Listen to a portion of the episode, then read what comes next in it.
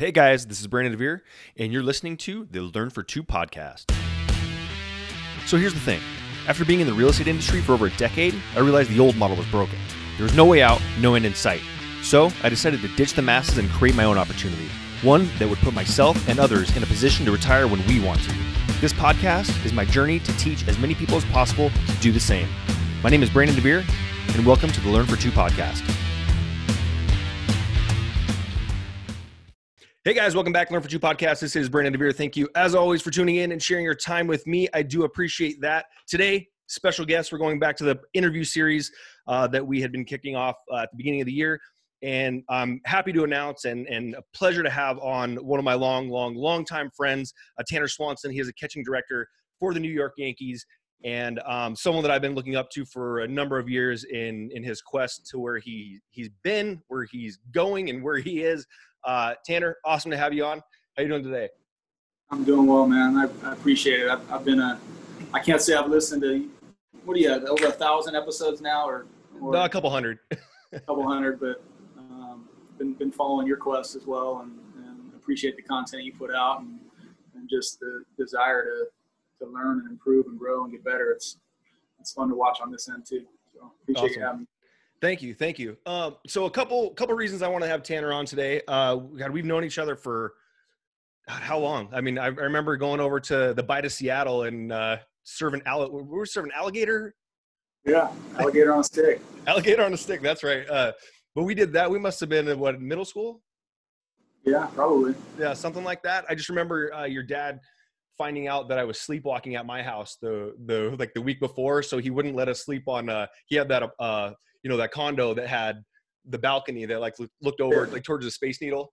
And he's like yeah you guys aren't sleeping outside. You aren't sleeping on the balcony because this guy's been been sleepwalking. So that's uh that was from way way back in the day. But you know we played baseball together.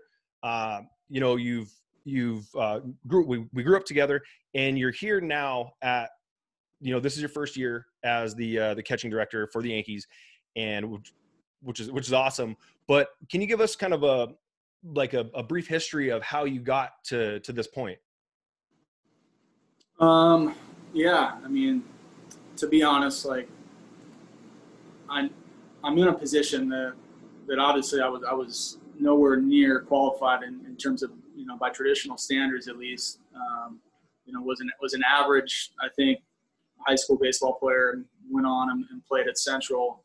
Um, and I, have just kind of been in love with the game, you know, mostly through my father and his influence, and um, you know, was was really just wanted to do whatever I could to continue to play. Um, but I, I, really didn't have aspirations of playing professionally. I was pretty, you know, realistic about kind of what my ceiling was in, in that respect. Um, got into to teaching, and I, I, taught a couple years of high school, and, and was, um, you know, coaching some youth travel ball teams in the Seattle area, and, and just slowly started finding myself um, just gravitating more to, to, to, that side of it. And, um, you know, I, I, felt like the, the coaching piece, um, I was able to blend kind of my passion for teaching, um, but, you know, in a subject area that I felt like the, the learner or the student was, at least in my experience, was, was much more engaged, you know, and around that same time I, I had an opportunity to coach um, at Everett Community College, which is which was near the the high school I was teaching at, and just getting to kind of cut my teeth at the junior college level was, um, I think, really helped kind of drive that passion. Just because the you know junior college players in general are, are really hungry and like they're gritty and they and, and they want to learn and get better and do whatever they can to advance to the next level. And, and so um, I just fell in love with, with, with the coaching side of it and um, eventually kind of dove into that full time. I, um, you know, the following year, I, I went back to Central Washington and, and um, was an adjunct professor there and kind of helping volunteering with the baseball team. And, um, and it was a pretty, you know, good position at 25 years old or whatever, however old I was at the time. Um, and, and, then a, a, a, head junior college coaching job, um, you know, became available at Green River Community College and and so I applied, and you know, it was a like a seven thousand dollar stipend, and took a major pay cut, and, and, just was at a period of my life where, um, you know, I, I didn't own a home. I didn't, I wasn't married, you know, yet, and, and just was able to take a risk and kind of go all in and, and see what I could do. Um, you know, kind of follow that path. And, and um, anyway, you know, from there went on to the University of Washington shortly after that as a volunteer. Um, again, similar, you know, similar decision to, to leave a head coaching job to be a vol. It was it wasn't even a volunteer assistant at the time. It was a, a student manager. So I was the guy that was setting up the field and and doing kind of the grunt work. Um, but just an opportunity to get in at that level and continue to learn and grow and and that ended up being a, a really um, I think meaningful um, decision you know, just to, to to witness Pac-12 baseball, Pac-10 baseball at the time with, with guys like John Savage and Pat Casey and George Horton and, and Andy Lopez and, and just coaches that I admired. Um, I, I, felt like I got to, to learn a lot just by observing them. Um, and then after that, um, you know, at that time, I, I, hadn't coached catchers at all. I got kind of thrown into that space while I was at the University of Washington, um, just based out of need. There was there was nobody on staff was coaching the catchers, and and you know, I slowly kind of got thrown into that space and and was kind of learning under the current pitching coach who was trying to wear both hats at the same time and and eventually moved into a more prominent role there and and really got to to kind of take over that that position group you know full time and formally. Um, and long story short just really started diving into kind of the details and, and um, of the position. And, and you know as the volunteer at the time i wasn't allowed to go out and recruit. And so my sole focus you know was was in the player development side of it. And whereas a lot of coaches at the division one level um, are really torn between kind of recruiting and, and developing your current players, it's, it's almost easier to, to go recruit a, a, a good player than it is to, you know, develop one in, in a lot of mm. ways. So um, I, I, just not being able to go out on the road and recruit by rule, you know, I, my one, the only thing I really could focus on was, was that side of it. And um, so I spent five years at the University of Washington and, and kind of started to develop a, a reputation. We had luckily a string of uh, three or four catchers who were drafted really highly, and um, you know, and you know, around I think it was maybe 2015, uh, 2016, I got a call from the Minnesota Twins. Um, interviewed there to become their the minor league catching coordinator. Um, spent two full seasons doing that, and just this last off season um, accepted a major league coaching job with the Yankees. So um, it, has been a, a I've had a chance to coach it at every level, um, which has been I feel like I've, I've learned something from each. Um, but honestly, never thought I'd be in this position. I'd be lying to you if, if I said, "Hey, I'm going to be a major league coach someday." I mean, that yeah. still is is uh, I kind of smile when I say it because it's unexpected, you know. But um, anyway, here we are. Yeah, no, well, well, that's awesome. And and one of the things that you know, especially when you you look at you know people look at like actors and, and baseball players and all these all these things like oh yeah Tanner works for for the Yankees. Must be nice. Must be nice. And there's a, there's a lot of people that just go must be nice but they don't know like here you're at the Yankees but but how long were you because I remember when you were at um, at UW when you first went there you were if I remember correctly you can correct me if I'm wrong um, but at, at one point like you said you took a pay cut but I thought at one point you weren't even like it was the vol the student like the volunteer aspect but you could you could uh, like make a percentage of any camps that you ran. And that was basically your basically your income was side job from what you're doing.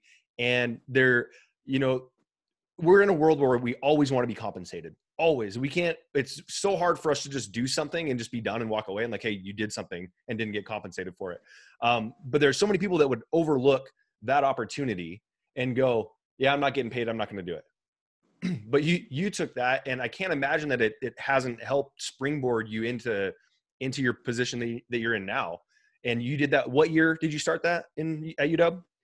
I think it was 2012, um, 2011 maybe. But yeah, you're exactly right. I, I mean, part of my you know, my income was directly tied to my ability to bring in income via, you know, our camp um, program. So I, I, was, in addition to the duties I was performing um, on the actual coaching side of it, which were minimal at first, you know, and and, and slowly, um, you know, I, I took on more responsibilities the longer I was there. But a bulk of my of my job was driving our camp revenue, and, and which meant, you know, additional hours at the field late, and you know, group lessons, and and working with really young kids, and and just it was just part of the deal. It was just what had to be done, you know, to to to sustain, you know, the role. So um, yeah, I think baseball, it's, it's probably not unlike other industries. It's like almost survival of the fittest. It's just like if you can hang on long enough, yeah, you know, and, and kind of survive or weather the storm of not making any money and, and having to make sacrifices, you know, being away from your family or so forth. Like, you know, I always kind of looked at that, you know, it's, there's light at the end of the tunnel if you can get there, you know, and I know that's, that sounds cliche, but, um, you know, here we are. So I, it, my, my salary has changed exponentially and like pretty quickly. Like yeah. making no money for a long time to, you know, being compensated pretty well now. So it's on average, it's still probably average, but. oh no, I mean it's it's um you know and and the other aspect of doing that from when you you, you were talking about your your catchers that went on to be drafted like at, and you and you coach at each level and i'm sure there's a little bit of of you from each level that has that is into you now and things that you were excited for you know high school level you maybe get a kid to go to college or you know hit a milestone that he didn't think he was gonna gonna have happen but how how awesome even though you're at the at the professional level now and you're seeing these guys that are just like the top of the top like the the best top physical condition just amazing athletes and species like specimens of, of the human race. Um, it's got to be so exciting when you when you get a guy drafted from from college. I mean is how how do you feel when you get do you feel like they're kind of your own kids when they they get their name called? No question. I, I mean it's first off you're you, you you're happy for the player and, the, and their family and, and you know sure getting to to kind of live through them vicariously a little bit. Again, knowing that you know I didn't, I never had my name was never called on draft day. I'm still waiting. I'm still waiting to get.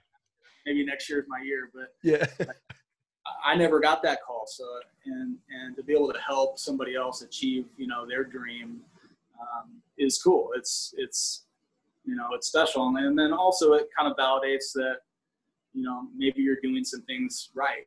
You know mm-hmm. that you played some small role in, in, in that process um, is validating because there's a lot of things we do that you know that you don't get that validation from you know and so it's kind of the carrot i think that just kind of keeps you that you get every once in a while that just kind of keeps keeps you motivated and, and hungry to to to try to do it again yeah that's awesome i mean would you do anything differently as as from you know start to start i'm not i don't want to say finish but i mean like start to where you're at now I don't. I mean, I don't feel like I have any regrets about like the process. I think, I think I, I I'd sum it up this way. Like I, I think I, I'm in the role I'm in now because the goal was never to get to this point. It was never the goal. Like, and I think there's there's a lot of people. Um,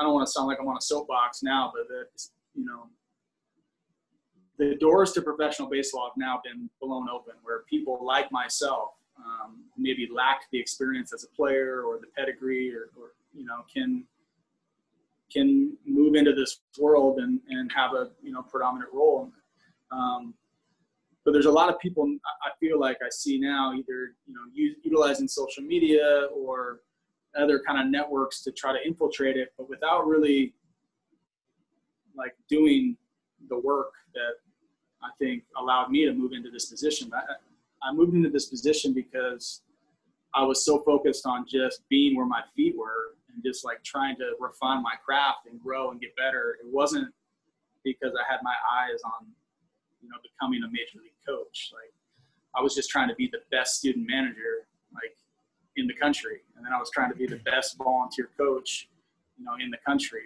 And um, so whatever my job was, not not to say that I didn't have ambition and like wanted to grow into into greater roles, um, but I felt like I was I, I did a pretty good job of channeling my energy into like just myself, like trying to become as, as good as I possibly could um, in whatever I was doing. And then that gravitated towards the catching piece.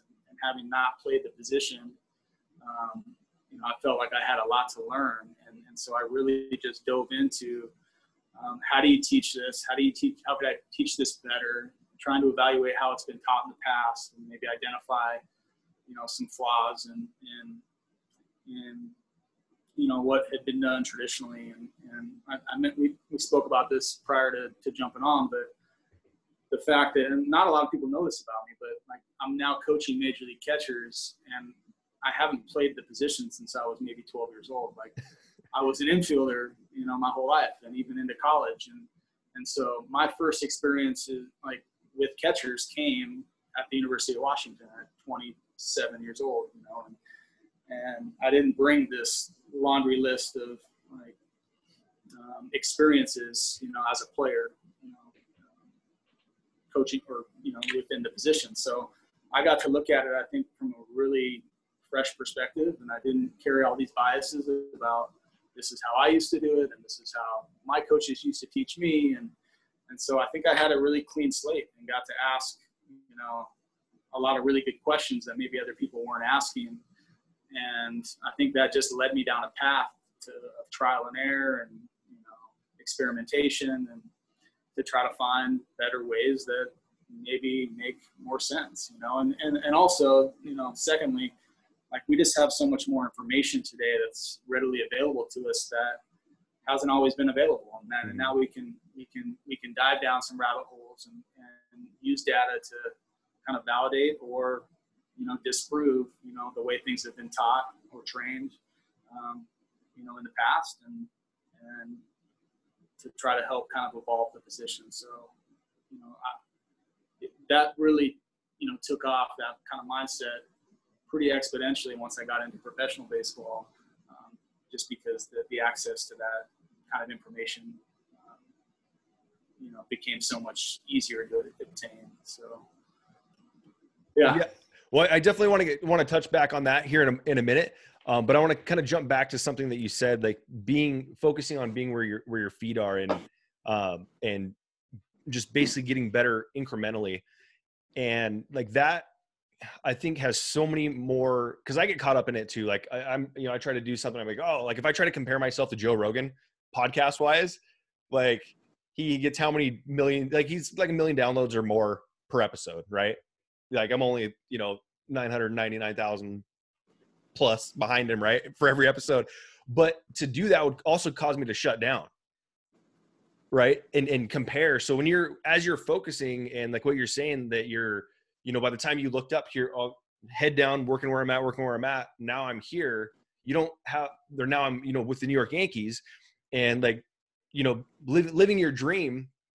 Uh, I think that's important for for people to understand that, you know, part of part of just doing that and it's and it's not like not trying to say like know your place like know your role you know like you were you were going to be the best whatever you were doing that's that's it. Uh, and it got you to be the next level and then you started all right now i'm here now i got to get to the best and i get to the next thing now i got to be the best. Um, but do you feel you were able to kind of not kind of kind of keep working head down and not judge yourself based on what other people were doing and, and get caught up in like okay well that that guy you know he has this experience and i'm probably not going to get that. Do you, do you feel that you were able to kind of let that noise stay out of out of your progress uh, because you were focused on just being the best whatever you were at that time?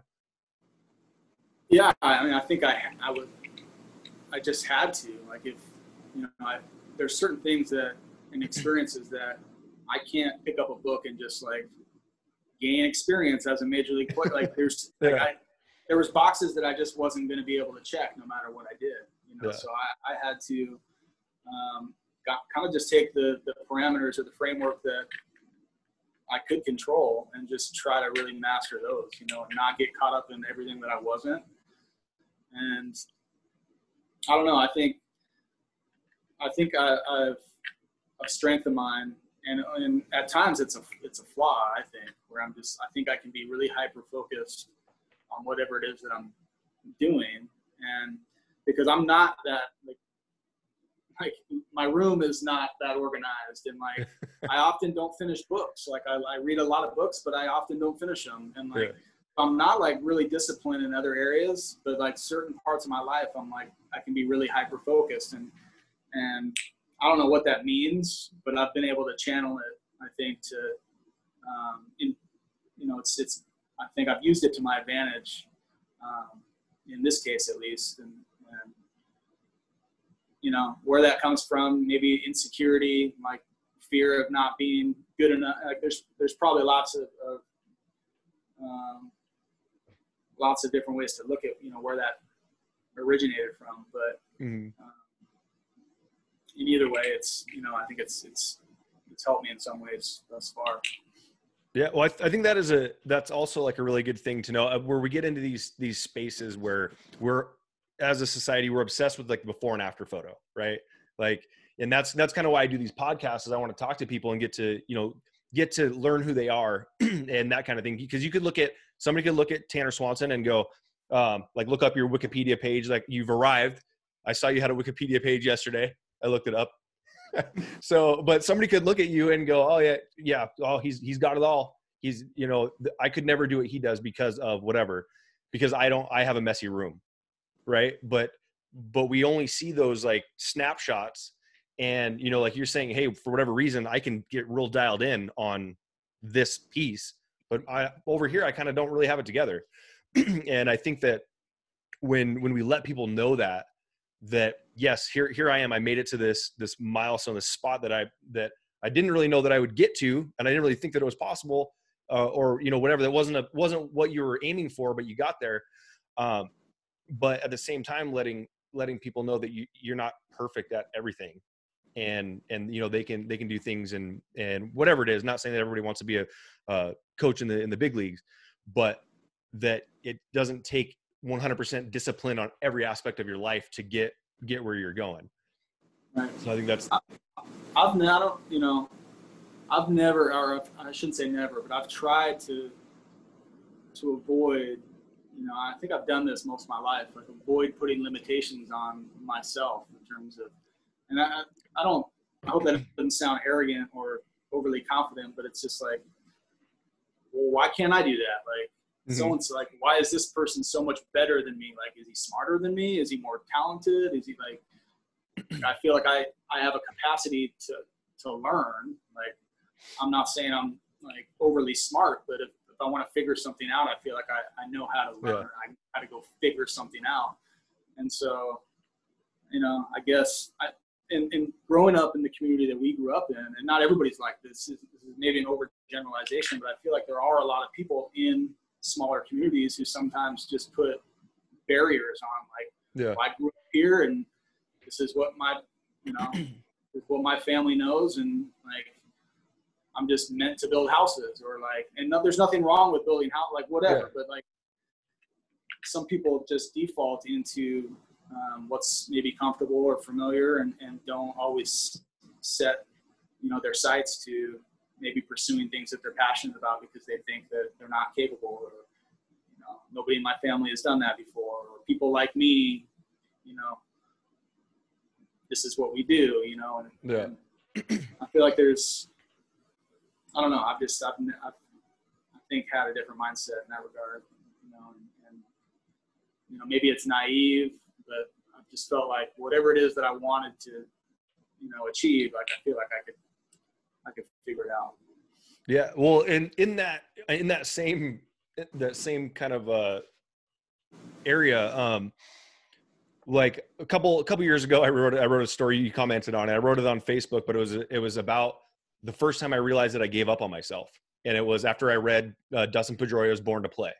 So I grew up, I didn't get any letters. We, oh, I got a letter from UW, but I think, you know, your dad had us over for a workout. And I think that they, uh, they uh, kind of helped me out a little bit, sending me a letter. You still there? The service, it's frozen a little bit, but there you go. Are you back? Yeah. Okay. All right, but yeah, so I a couple a couple of years ago, I you know wrote a story about uh you know reading Dustin Pedroia's book, and when I when I gave up on myself, where you know we were in a small town 30 minutes away. I went to the you know central's baseball camp for a number of years all this stuff never got a any anything from them. And i was like oh maybe i'm not as good as i thought i was. And i kind of shut down you know big fish small pond and shut down. And i kind of didn't think about it until i read that book like 10 years later and i was like oh man i, I gave up on myself. But even at that time with those with those like blinders or those limit limitations from you know being in that small town i didn't even think about well what if you could go coach like that that never crossed my mind. I'm the same way as you though as far as like like right now how can i figure something out? Like can i can i like i think i can figure anything out. Um whether or not i do it well that's a whole nother story. But uh but you're right having that kind of mentality to to go figure things out. And it's and like you said it's not bad if you're if you're not that type of person. But you know as as we are and then as you have done you figured out how to be a catcher a catching coach um, with with no catching experience uh, from well little from back in uh, Babe Ruth. Did you play in Babe Ruth, or was it? Did you stop in, yeah. in Little League? Yeah, a little bit of Babe Ruth, but I don't know if I, I much in my role. So, but uh, so yeah, we'll, it's. I think. What's that? Go ahead. Oh no, I was gonna say we'll kind of go from that that idea and we we spoke briefly about um, you know the purpose driven church is a book by pastor rick warren and there's a spot in there where he talks about how he was able to grow his church so fast uh, because he wasn't dealing with you know decades of tradition. And as you're as you kind of alluded to earlier we're talking about you know tradition and the like where he had a clean slate they could kind of do whatever. Um, you you kind of had that same thing coming from a a catching a non-catching background to go and, and really look at something from a different perspective where somebody might already have you know a, a, blinder on because they either don't know the answer and they think they should so they don't want to look stupid or like you said it's always been done this way this is the way we're going to do it and now you can come along and kind of say hey well the, what about this? Like does this when you approach something like that and then also if you can give us like kind of uh, an example of what is something like new school uh, that that you're kind of bringing to the game uh, and as well like when you bring it to somebody do you say hey what do you think about this? Do you go like we need to do this or like how do you approach somebody uh, when you are when you want to you know do something that might be you know obviously non-traditional and something that you know might leave people scratching their head before they even try it? Yeah when i you know i'll, I'll just start with my my first experience in professional baseball. So when I got hired by the Twins, I, and in reflection, I feel like it was the best thing that could have happened. Like being a part of that organization at that time, you know, they were going through a, a, a you know new leadership group. They kind of revamped their whole player development system. They were bringing in a lot of college coaches, which was um, kind of a newer trend that many other organizations later um, also adopted. You know, there's there's been a large influx of, of college coaches. Where at, at one point in time. Like if you didn't play professional baseball, you didn't coach professional baseball. It was like a pretty close kind of good old boy yeah. club in a lot of ways, and and that has changed in just like the last you know two, three, four years, where it's like we don't care where you coach, like we just want to go find the best coaches, you know, mm. and and so there's been a shift, a, a paradigm shift in, in, that way throughout the industry. Um, but anyway, when I got to Minnesota, like they were huge on experimentation, and they really um, kind of demanded that it was this kind of shoot, ready, aim mentality where it was like, yeah. just go. And like, if you wait to know that you're right, you'll never try anything innovative. like you'll just, we'll just get the same production that we've always gotten. And, and being kind of a smaller market organization, um, they had to try to find value in the margins and try to create competitive advantages that um, you know, to compete with teams now like the Yankees or, you know, bigger market teams that have more resources. And, and so they, I've always been, a, I think, a curious person, but being in that organization, they kind of pushed me into the pool and said, like, just go, like, identify a problem and go solve it. And I think I became like a master problem solver and just I, I looked at the position as objectively as I could, um, and just identified, you know, what were the holes. Like if, and, and specifically, if we want to get into it, you know, it was around the same time that pitch framing was really starting to be quantified. Like, you know, for for a while, even prior to that, it was like, okay, this is really important. Pitch framing is like the most important skill a catcher can possess. But at that point in time, just you know, three years ago, nobody was really, in, in my opinion, not a lot of people were really um, really knew how to train it. It was just like, let's just go acquire the best. Jonathan Lucroy, the best pitch framer. Like, we'll just go get that guy, you know, or we'll mm-hmm. try to draft this skill. But nobody really um, had refined a system to really try to optimize it or, or to develop it internally. And uh, and so, you know, if, if, pitch framing is, is really important and it's so valuable to run prevention, um, you know, the problem that I identified was, you know, just the disparate, like the, the variance that catchers experience in their framing performance um, among different base states. So, like specifically with nobody on base, right? Like catchers get in really low positions and um, and you know perform closer to whatever their true talent level is in terms of their ability to receive or catch a baseball. Um, but then, so whatever that baseline number is, the problem that I identified was then like, okay, now add a base runner, you know, add a runner on first or runner on second or first and third. And like, what do those performance measures look like? And across the entire industry, pitch framing like regresses. You know, you, like just, every just, for, just for one quick second, can you explain pitch framing for someone who, who may not know what that is? Yeah, it's um, it's it's kind of a coined term for receiving or catching a baseball. So the catcher, um, you know, how they present a, a, particular pitch to the umpire, um, with the goal of kind of influencing. You know, it's there's there's human behavior involved here. With like it's until we go to a, an automated strike zone, like it's sales in a lot of ways. It's like yeah. you're selling real estate, I'm selling strikes. Like, yeah, how do I get to call more strikes? When I catch versus you. And and so that's something that can be it can be measured. You know, it's umpires have there's enough data to and, and to look historically like umpires have different strike zones and which catchers gain or lose strikes, you know, based on that particular umpire. And and there's a lot of other variables too that go into framing models, but um, the industry found that there's a lot of there's a lot of um, value in having a, a, catcher who can turn balls into strikes and just the impact that has on, you know, taking a one-one count and making it one-two versus two-one, and just the, the the swing in any offensive metric, whether it's batting average or OPS or slugging, like you know the difference between a two-one count and, and one-two count, like it, it really changes everything, you know, yeah. um, in terms of what the expected output would be for that hitter based on the count. So um, long story short, there's like there's a lot of it's it's the most impactful skill um, a catcher can possess, way more than than their ability to block or throw or do anything else.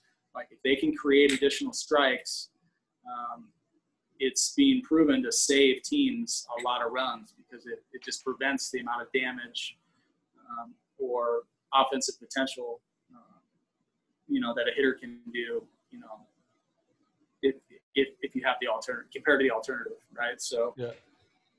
So anyway, um, long-winded answer. Like, you know, as soon as you add base runners, like uh, uh, an expected, you know, or, or catcher's pitch framing performance, like really falls off the table. And and that was like the biggest aha moment for me. It was trying to figure out why why is that? Like, you know, if they're if they're X and then you add base runners and now their performance is Y, you know, what's the change? And you know, when I really started digging into that, it was there was you know catchers set up in different positions with runners on base versus no runners on base, and like there's that's a traditional teach that's just been universal forever. It's like when a catcher when there's a base runner on first, like catchers get up in this really aggressive kind of goalie, high butt, flat back, like more athletic, you know, position but consequently they're not in a very good position to receive. Their, their glove is higher off the ground, their whole body is elevated, and the key to the strike zone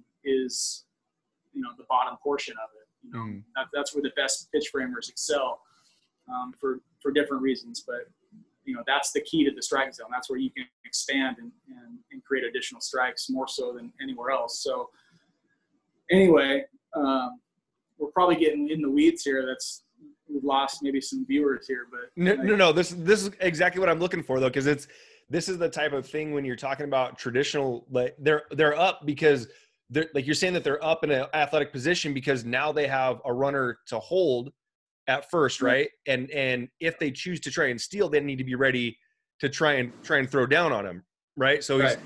so like this this kind of stuff that that gets me excited because it's it's non-traditional where in the in the in the way because I, I, think I, kind of might know where you're going a little bit um, that maybe that runner isn't as uh, I don't want to say valuable because it would be val- more valuable to the to the offense, but isn't um, isn't worth as much of a distraction as he's causing. Um, not only because already the, the pitcher is now changing position, he's going from the windup to the stretch. So now you're changing both the pitcher and the catcher and how they're set up in order to receive and, and be able to pitch a strike. You're exactly right. It's like the catcher's ready to do everything, you know. Yeah. So we, you know, but in reality, like trying to be a good receiver, blocker, and thrower at the same time, like you end up being really average at all of them. Like yeah. you don't, your attention is so divided. Um, you know, and, and really when I started breaking down the numbers, it's like less than 10% of you know, of, of thrown pitches from in those base states. So if runners on base, less than 10% of those end up either a ball in the dirt or a steal attempt. So nine out of 10 times, like even though I'm up in this position, ready to throw, ready to block, nine out of 10 times I catch the ball. Like the ball's not in the dirt or the yeah. runner doesn't advance, you know, be a steal yet I'm compromising the thing that matters the most by being in this position. And now I can't, I don't receive pitches very well. So like the problem just seemed, it seemed backwards to me. You know, it's like, why am I in this position where those outcomes are such, they're so low in frequency, like they rarely happen. And who's to say I can't also block and throw from maybe some other alternative position that is more conducive to receiving. And, and so, the traditional teach forever was get up in this this secondary stance where you're up tall, athletic, and try to be a good receiver from your best block and throwing position. And that's where I think the problem the industry had it backwards, you know, for a long time. It's like that's a noble pursuit, but the reality is is that no catchers catchers aren't they're not they're worse from that position, mm. you know. So why can't we learn to be good blockers and throwers from whatever our best receiving position is? And just stay in that. If receiving or pitch framing is so valuable, let's figure out what the best position to do that is. And it also happens at the highest rate. Like, let's stay in that position and try to figure out how to do these other secondary skills out of that. And so that evolved into, you know, different variations of knee down. Like, you know, when I was in Minnesota, it, it started with, okay, well, let's let's identify what what is the best pitch framing position. Like, and so we experimented with more traditional stances, and that evolved to more knee down stances, you know, where one knee is on the ground. In some cases, both knees are on the ground just to get into a, a lower position. used to see Tony Pena and other catchers do this back in the 70s. So I, like, I, I can't say that I've reinvented it. Uh, I think I've just taken that concept to a, another level. I think back in, in those days, before you could quantify it, I think catchers just intuitively knew that hey, when I'm down in these really low positions, I can catch the ball really well. Um, but, but, that was never accepted. You know, once runners were on base, Tony Pena wasn't in that sit on your butt kickstand position like he was yeah. up in a, it, you know. So all really I did was, hey, let's just do this throughout. Like with runners on base, nobody on base. Like let's find our best, our most optimal receiving position, and we're going to stay in that exclusively and learn how to do everything out of one position. And so you know, we, we did that in Minnesota for two years just through experimentation and developing kind of this knee down system where, um, and, and we do it with runners on base, nobody on base. And we had a lot of success. Our framing metrics went through the roof.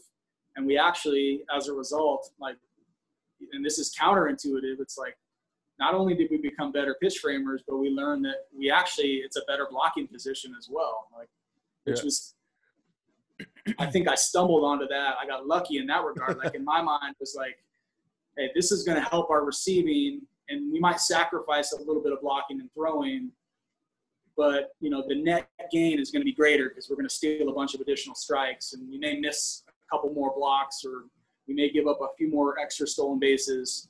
But that's actually not what happened at all. Like we got better in all three phases. Like we became better blockers because we already were starting in a blocking position. We don't have to mm-hmm. transition now down to the ground. Yeah and and so it was that really started to kind of open people's eyes in terms of like, man, these guys are doing something different.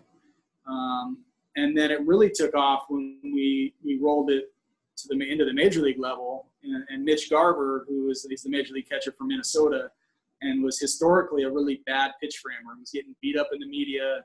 Um, and you know he had been watching from afar. You know he knew what we were doing in our minor league system, uh, but at that time nobody was doing that in the big leagues. You know, um, but he called me, you know, the off season before this last one and said, "Hey, I, I need your help. Like I'm really if, if I don't figure this out, if I don't improve my pitch framing, because it was, you know, at that time like it was really valued.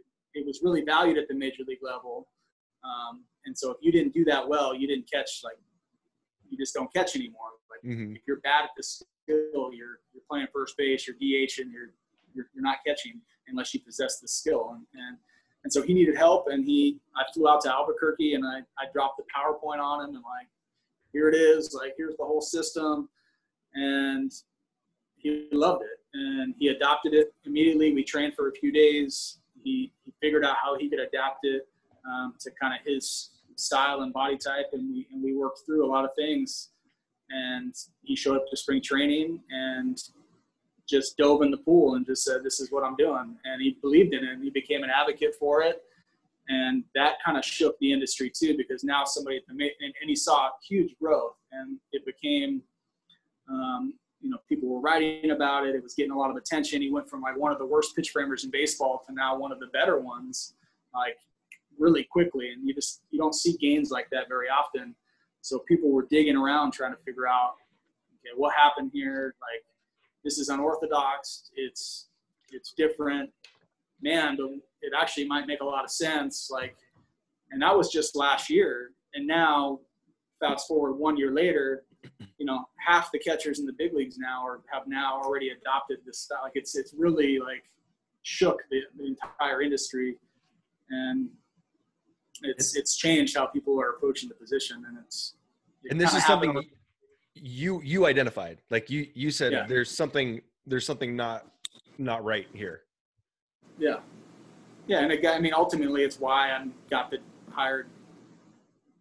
You know, it's why the Yankees sought sought you know sought me and, and eventually offered me a job, and but it's because of the, the work that we did in Minnesota to kind of develop this system um, and now it's become pretty mainstream throughout you know, throughout the big leagues. So there's there's two things that there's way more than two things. I mean, this is kind of got my got my head going crazy right now thinking of thinking of this and like how it relates to like like you said earlier talk uh talking about how this relates to other industries than just just baseball and i just thought about like something you said earlier as well but you are looking at what is the most important thing. And as you're talking about the the catcher framing that pitch, getting selling a strike is more important than holding that runner on first. But like when that runner gets on first, you like you said, you got out of position to not do the thing that's most important. And I think that's awesome. I identified that that's more important. Okay. I mean, it's just like in a business, you say, Hey, I'm going to, instead of focusing on everything, you're not you're not going to be very successful if you ha- if you have to do that if you're running in every different direction but if you i mean just like in in real estate they told they call the riches are in the niches you they talk about like if your niche is selling strikes then you don't have to be perfect at that and that's that's what reminded me of earlier you said uh, i couldn't i couldn't get caught up with what i wasn't and that's like a like the perfect story for like the perfect quote for for that like what i wasn't i will i i'm i don't need to be the best blocker or the best thrower or the best, you know, the best whatever. But if I'm the best, if I can focus on this, I'm a I'm a framer. I focus on that, then everything will fall into place at a at a better rate. And I think it's as you look at this thing from the whole like with a 30,000 foot view or whatever, where you look at like stealing that strike, you can uh, over the course of a game can change that runner on first is going to do something different on a one-two count than they'll do it on a two-one count. And if you can steal that strike, you're changing you're you're changing what that runner at first means overall yep. by the by what you're able to do just focusing on that focusing on that yeah i'm like this is it's it's just it, it's it's as simple as like what is most positively correlated to run prevention like like because that's at the end of the day like a catcher's job yeah. is to prevent runs right in any defensive player it's like yeah. whether you're a pitcher a shortstop a catcher like it's about run prevention and on the mm-hmm. offensive side it's about run creation like that's the game like when you really break it down and so like what get what helps run prevention the most like from a catcher standpoint and it's like not even close it's like exponentially like times 10 like yeah. creating strikes like and and so like that and that's that was no secret you know that was like that was pretty universally accepted but nobody was at that time. Not a lot of people were figuring out, okay, how do we optimize that instead of just try to draft it or acquire it somehow? It's like, can we optimize that? And so it's not, you know, I, I, I try to avoid saying that, you know, I don't care about blocking, I don't care about throwing. It's just that I really care about pitch framing, yeah. right? And like, let's keep the main thing the main thing, and just try to master that um, and what we've learned is like out of these this this system now, these knee down positions, like it actually might be a better blocking yeah catchers are performing worse at blocking from these positions. Like in a lot of cases, they're actually performing better. You know, so um, yeah, it's some of it I honestly just kind of lucked into to be honest, but but what I didn't luck into is like being vulnerable enough to take a risk and being the new yeah. guy the outsider in a in a new culture, you know, in professional baseball, the guy that didn't play and didn't have the experiences, like I could have easily just rode the mainstream and just played it safe. But I knew that that like I don't know. I did. I just I refused to do that. I said if I you know I, if I believed in this, I didn't care how unorthodox or like how much I'd be criticized. I mean, I, I still take arrows like.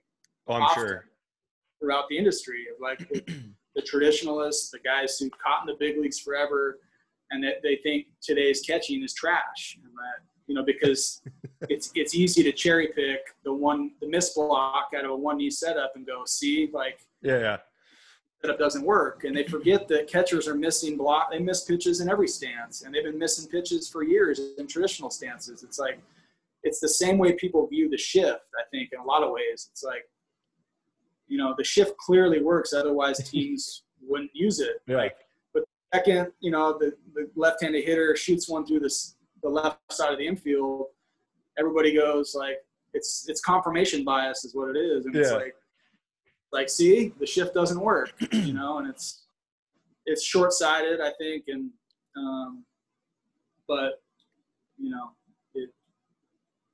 I'm still fighting those battles. But my point is like I was willing to take a risk and just say, you know what, I, I have nothing to lose because I don't really belong here anyway. You know, like, by you know, quote like I'm the outsider, and so. Uh, and I think if, if I'm giving advice to any like younger coaches or not even coaches, but people getting into a profession or, or feel like maybe they're in a rut or not progressing, like I think taking calculated risks and like not being scared of like whatever the outcome may be. Um, you know, I think that's it's it's benefited me a lot and just having that mentality that you know what I'm I'm willing to live with the criticism if this doesn't work and I might be out of baseball in a year, you know, and mm-hmm. but I'm gonna do it. This is what I believe in, and I'm gonna I'm gonna do it my way, and if it works, it works, and if it doesn't, you know, I'm okay with that. So. Yeah, and I think we end up getting in our own way a lot. I do it. I do it myself. Like I'll I'll get in my way, be like, oh, you know, what if this doesn't work? Do I look stupid? And we talked earlier about uh, think like a freak. The book where they're talking about statistically speaking, it makes more sense to shoot a PK right at the goalie because he's going to dive one way or the other. But people even at the elite level would, you know, and even fans, fans would rather you miss right or left than get it blocked right at the middle. You'd be like, oh, that guy's an idiot. What's he doing? You know, even though like you take all the statistics and people would rather have like, uh, you know, something that they would prefer to believe was the right the right thing than what was actually the right thing. And even talking, I'll go kind of on a tangent here for a second because I, um, so Nick, our friend Nick, uh, had Heath Evans on a call once, and I was doing a Zoom call with Heath Evans, and he was uh, like uh, fullback for the Patriots and for the Seahawks. He was on a couple other uh, a couple other things, but he was talking about when the Seahawks lost the Super Bowl to the Patriots, which still burns, and everyone's like, "Just run the ball, just run the ball." Well, Heath Evans said that that play, and I've heard a number of other people talk about it too, that that play was statistically like the right play to run. But you look at it, you got Marshawn there, and everything that you look at based on the defense that was still in, that was the play that that should have been run. It just wasn't executed. And if it was executed, then it never would have. And he he went on a couple of other different things, like kind of how you're talking about these different different numbers. Like a receiver came up. The reason uh, was it Butler was it was it Malcolm Butler? Is that who picked it off? He was uh, he lined up on a receiver that normally lined straight up like this, and he recognized that he was turned slightly, so he knew he wasn't going running his route, so he could jump the other one. So just you know crazy stuff like that. Um, but I can't remember how I got how I got to that to that part. But oh, now yeah, uh, sorry. But basically, doing something that you're not, you know, you get up if you're not going to be afraid to do it and just own it. Um, you know, go out and do do something different. And if it, and that's awesome that you're that's that's an advice that you're giving to somebody, uh, to anybody in, in any profession because it's it is it, it, it's true. And like you said, how would that have been found out? Like what you found out, what you identified from again going back to you being the guy that figures things out i think i can figure this out how would i become a better catcher and then you you find this correlation of these guys getting into all these different stances i never in a million years would have even thought of anything like that so i think i think that's awesome and i could talk for hours with you about about this for sure i had a lot of you know even even at the time like some of our managers who were ex major league catchers who were now managing you know our double a or triple a team this is in minnesota like when I first presented this, I'm like, this is what I want. This is what we're to do. And I can't tell you how many people like said to me, goes, well, you can't do that. Like, how are you to block or how, how are, you, how are they to block or throw? And I go, I don't know, but we're going to figure it out. Like basically, or basically I said, you know, well, has anybody ever tried? Like, how do we know? Like that's, yeah. that's just assumption. Like, they're not going to be able to block or throw. I'm like, well, has anybody ever tried to figure this out? Like, how can you say that? Like, nobody's ever attempted, like, nobody's tried this, so how do we know that it won't work? you know, and and so we tried it. And minor league baseball is great for that reason because it's, you know, you, players want to win, but winning is not, you know, necessarily the priority. It's it's development. Yeah. And so it was a kind of a perfect storm of the right environment, the right time in the industry um, with, for just new thinkers and new ideas to kind of infiltrate it. Um, and then players who were open-minded and like willing to, you know, try something that was different and and provide feedback and, and really be a part of that experimental process. You know, be a trial and error and like we we worked through that. Like it, it wasn't something that I like dropped in a PowerPoint and had completely polished Mm-hmm. Like it was just this is a problem. I don't know how we're going to solve it necessarily, but we're just we're going to start. You know, and I've, I've heard you talk about that before. Like you know when you were writing writing the book, it's like just starting. You know, yeah. That people back. Like they have to, they they, they wait to or they're worried about creating a finished product before they you know and it, it holds often holds people back from from beginning you know? Oh yeah, done is better than perfect, man. That's that that's been like my mantra for the last year. Um, I've had so many ideas that have just they're still on the shelf because I thought I had to be completely perfect, and now I now I put out stuff like you said, half read half read books. I got them all, a ton of half read books, um, but I so many so many things that I I was not putting out because it wasn't perfect, and then now you know people probably be like, what is what is that? what did you just put out? It ain't perfect, but it's done, or it's at least started. So I mean, yeah, right. I, I, definitely feel you on that one, for sure. Yeah. Uh, so I know it's it's only been a short time in in the big league so far. Hopefully, it, it is for a long time, and uh, I'll secretly root for the Yankees. Uh, so so I because I'm rooting for you, of course. Um, but what's your favorite big league moment so far? Uh, I know it's it's kind of weird without fans and stuff like that, but uh, you know what is what's been the biggest like the the, the most exciting part for you? Um, that's a good question. Um, or is it is it is are you still like trying to like catch up with the fact of where you're at right now? Well, no, I mean, I, it, I definitely still feel the, the pressure, which is part of the reason I I took this job. Like in that, I I try to put myself in environments where I'm not super comfortable, right? Where it's like one of the attractive pieces of the Yankees is like there's an expectation to win. Like, yeah. And to win every night, like, and I I like that pressure. I feel like it makes me better, you know, because you, you there's an it at least personally helps me kind of maintain an edge that like I have to I have to show up every day and like refine my process and, mm-hmm. like help Gary Sanchez get better and prove to people that what we're doing is the right thing and like you know so it's it's I haven't had a lot of time to like really digest and, and just given the environment too it's different right with no fans and it's it's unique in that respect um, but I, I still like the same thing that I spoke about earlier that I feel like has helped me get to this point. Like I still feel like my head is down and just like I have not arrived by any means. Mm. Like I don't feel that way, and like I'm still trying to prove it. And yeah. I hope I don't lose that. I hope that's. I hope I keep that forever. Like once that is gone, it might be time to do something else. Yeah. Know?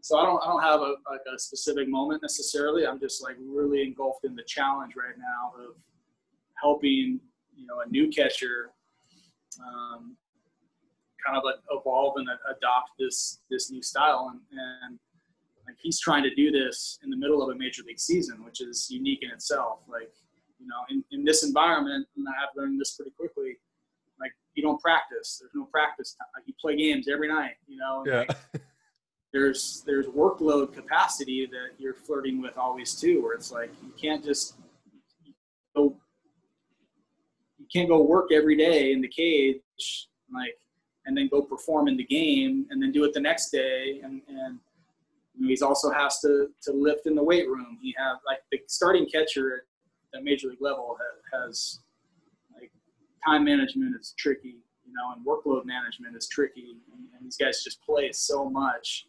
that he's learning like in a major league game for the New York Yankees nonetheless you know? So that's not a very vulnerable environment in itself and presents challenges. You know, mm. But but you know we're kind of in the middle of it now, and and he's really invested in, in what we're doing, and, and the early return has been positive, and you know, but it's still there's daily challenges to try to figure out how we can get just a little bit better, you know, each day. Yeah, yeah, that is probably a little bit even harder without i mean there's not with the 60 game season there's not really many throwaway games that that you could go and say hey, i'm going to try this. And I'm, I'm, sure it's probably pretty easy for him to fall back into what he was what he's used to doing and comfortable with doing. So in the middle of the game you know i'm sure you're probably reminding him hey hey no and because go like switching back to that i mean you talk about a guy like changing his jump shot or something. Like you can go work on that. I mean it's you know not they they do shoot arounds right um, before the game. I mean, you guys BP and stuff like that, but he's not. I'm sure he's not spending two hours working on working on that. Like you said, he's in in the game learning how to do it. Right. Yeah, so, and a lot of the a lot of the teaching right now is is just you know it's conversational, it's video reviews, it's like, you know it's not necessarily getting in there and, and and getting physical reps, but more identifying, you know, maybe those those moments where you know things break down and he reverts back to old habits or things. This is mm-hmm. how he used to do it, and I'm not as comfortable in these situations. Okay, well, why?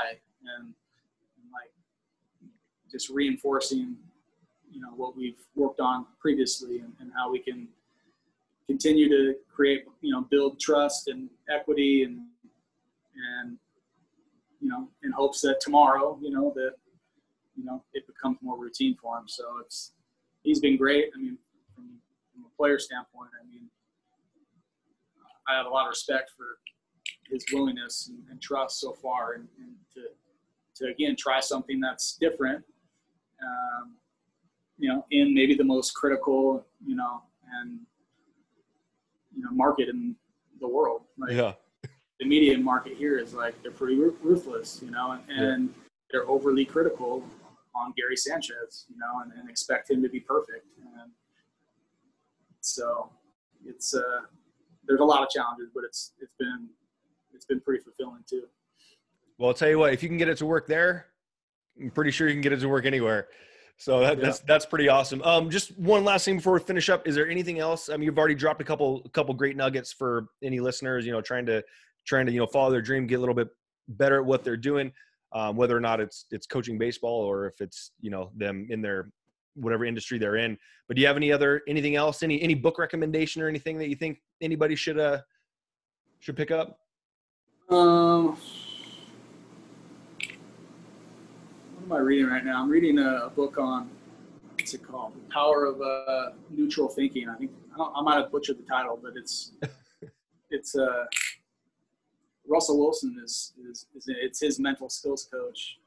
Oh, I, been, he, that guy's got a podcast, right? He might, yeah. I think I heard. Yeah, I think I heard him talking with somebody like Steve Kerr or something. Yeah, right, right. So that that's been just the power of like staying neutral, you know, and not getting overly excited and, and overly critical and, and just trying to maintain a mindset that um, sometimes like the power of positive thinking can be, it's, it's like fake self-talk that we just like create, you know, yeah. it's not, not really based in reality, but like acknowledging negative experiences that happen and like acknowledge that they're real and they happen and, and like how can we respond and react to them um, so that, that's kind of what I'm diving into right now. But like on, on, a different note, like the only thing I would probably add that I think is has really had a huge influence on me, and I think this goes back to just kind of my roots and passion as a as a teacher. Like I, I feel like my career took a turn when I like actually jumped in the arena and like started sharing information, you know, and, and it started originally with uh, you know, social media, but that was really early, and, and that's in that, you know, social media now is, is, a, is a place where coaches are really active and, and there's an abundance of information and everybody's sharing their work. And I, and I think it's great from that standpoint. Um, but I was kind of an early adopter in, in, in that regard. But more importantly, like I, I started, um, I started working at coaching clinics and like and coaching conventions. And it started regionally with, you know, a small Washington, Washington State High School Coaches Association and like coaching clinic. And there's 20 people there. And like, and I, I just remember the preparation and I still say yes to those types of things today because I feel like it keeps me sharp and like forces mm-hmm. me to, to, to stand up on a stage, whether the audience is 25 people or, you know, I spoke at the American Baseball Coaches Association in Anaheim in 2016, and there was I think 7,500 coaches there, and it felt like the Staples Center, like on this huge stage and like massive production. And um, but I, I, had the same feeling speaking in front of 25 people. It's it's like you, whenever you're on a stage and expected to be the quote unquote expert, like it's a scary place. And um, but I feel like I've grown a lot you know, not because I love public speaking by any means, but like to get up there, the process of like diving into something, um, you know, diving into whatever your subject matter is, um, and then having to deliver it to to an audience or to, to, to, to a learner, like I always leave those experiences like knowing a lot more about whatever the subject matter was or realizing how much I don't know about a, a certain area. Um, you know, so that just that ability to be vulnerable, to put yourself out there, understanding that people are going to be critical, like it's not going to be perfect, but I feel like personally, I've grown a lot from those experiences, and, and I continue to seek them out, even though I don't enjoy them. Um, but I feel like it, it, it helps me grow and continue to improve and get better. Yeah, absolutely. Come from a place of contribution. I love that. Uh, and you know it's that, and that's that's kind of what this podcast is is based on too. Is you know share whatever information we can. And I don't have you know I don't have your experience, but I have the ability to share your experience with with someone who might need to might need to hear it. So I'm all no, about the a, collaboration. It's, it's, the exact same thing. Like yeah. what you're doing, like is is the is the exact experience that I'm describing. I think that's really helped me. Like. Mm-hmm to put yourself out there. And sometimes we're going to say stupid things and like we're going to be criticized for them, but you know, whatever. Like, yeah, I mean, yeah, we, we have a, a, similar mindset as far as, uh, you know, we're, we, we'll take some lumps along the way, but, uh, you know, we're not, we're, not satisfied with, with just playing by the, playing in this box, right? We, we, we want to go over there and over there. And, you know, if we get made fun of, then whatever. That's the price to pay to go do yeah. that. So Tanner is awesome, man. So happy to have you on. Glad you're doing so well. I'm rooting for you for sure. I'll be uh, the first time ever in my life that I'll be rooting for the Yankees. so I hope I hope you get that big ring uh, at the end of the season. And uh, love you, man. Thanks for having you on. Yeah, thanks, brother. Love you too, bro. Okay. See you. Bye. Hey, thanks for listening, and be sure to subscribe and please leave a comment.